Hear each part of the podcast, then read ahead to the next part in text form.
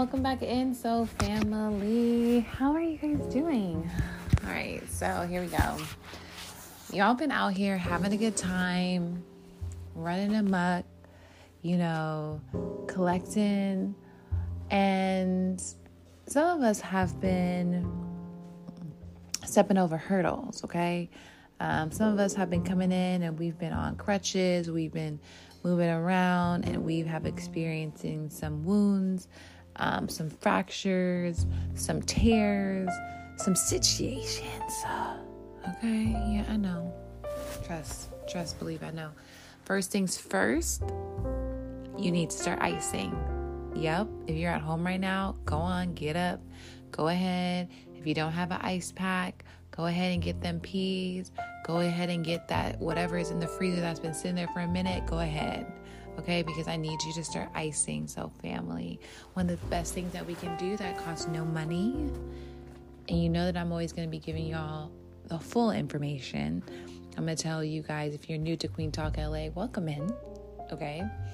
But we are here as a community. We are learning, we are growing. I'm not standing here. I'm not speaking from a space of, I know everything. I'm speaking from a space of, let me share my experience with you and let's learn and grow together. Okay, so not prescribing, not diagnosing, just tapping in and sharing with you guys perspectives of my life um, and lives um, of people in the community based upon our topics. Okay, now today we're talking about fractures, hey athletes, how are you doing? Okay. And a lot of times we don't really think about these things until we're injured.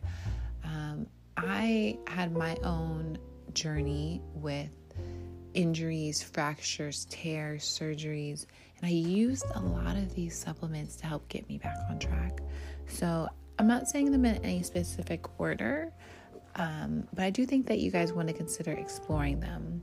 Exploring herbs like aloe vera, chlorophyll, alfalfa, cayenne, dandelion, horsetail, sea moss, kelp, red raspberry, slippery elm, devil's claw, glucosamine chondroitin, yellow dock, nettle, yucca. All of these are amazing and can do amazing things for your body if you are open to exploring healing oneself, okay? Healing oneself first by making the decision that, you know what, I'm to heal.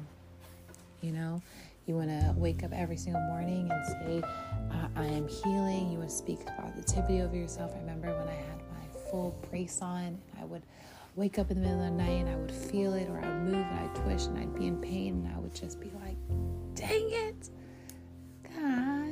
Darn it. You know, here I am again.